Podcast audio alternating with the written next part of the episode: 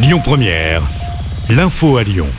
Bonjour Christophe, bonjour à tous. Un chauffeur de poids lourd placé en garde à vue hier après l'accident mortel route de Vienne. Une femme de 58 ans qui circulait à vélo a été percutée hier matin par un poids lourd.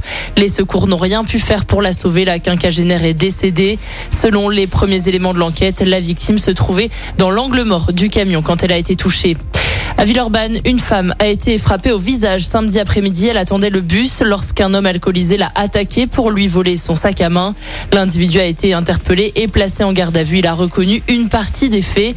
Il sera jugé prochainement en comparution immédiate. La victime a, elle, écopé de trois jours d'ITT.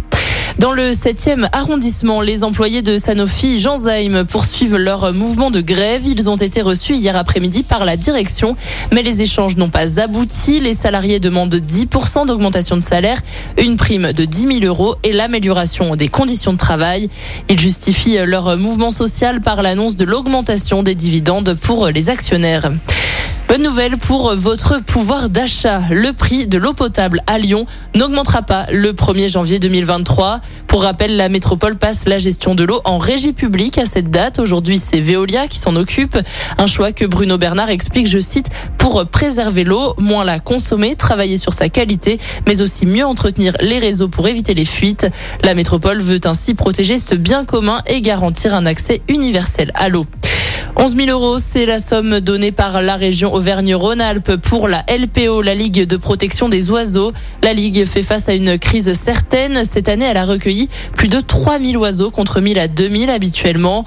Une situation qui s'explique par les violents orages, les canicules à répétition cet été et les fortes pluies. La région a donc choisi de soutenir le centre pour leur permettre de prendre en charge les oiseaux dans le besoin.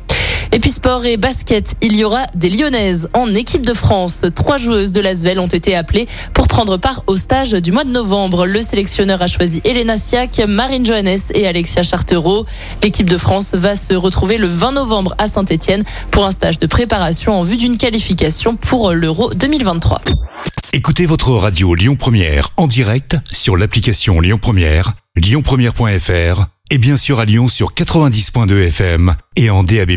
Lyon Première